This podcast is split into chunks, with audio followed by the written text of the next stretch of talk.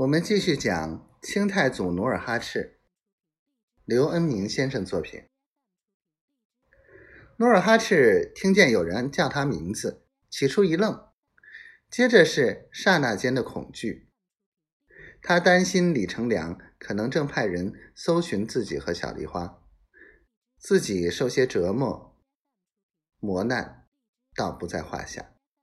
如果万一小梨花被李成梁派的人抓回，那就大难临头了。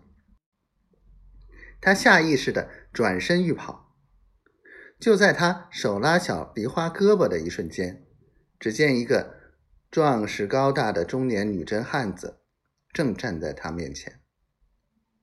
他抬头一看，竟是过去跟着爷爷的阿哈，心才平静下来。等塔克士挤到他眼前，叫了声他的小名，他才恍然大悟，明白了是阿玛带人找他来了。于是，狰狞的继母、和善的爷爷、跋扈的唐开烈、阴险的李成梁、可憎的尼堪外兰一连串的形象，迅即从他脑际闪过。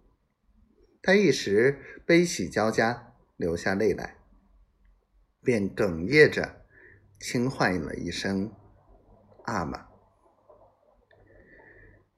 塔克士刚才还攥着拳头，准备见到努尔哈赤时一句话也不说，先狠打一顿，然后绳捆索绑，用马驮回老家。可是当他听到努尔哈赤温顺的像……小羊羔似的流着泪叫了声“阿玛”时，他的心咯噔一下子，随之拳头松开，竟情不自禁的也落下泪来。他自愧的低下头，心中暗自合计：这一切都怪心狠的那拉氏和野心勃勃的尼堪外兰，没有这两个人，十四五岁的孩子。能离家这么多年，遭这么多罪吗？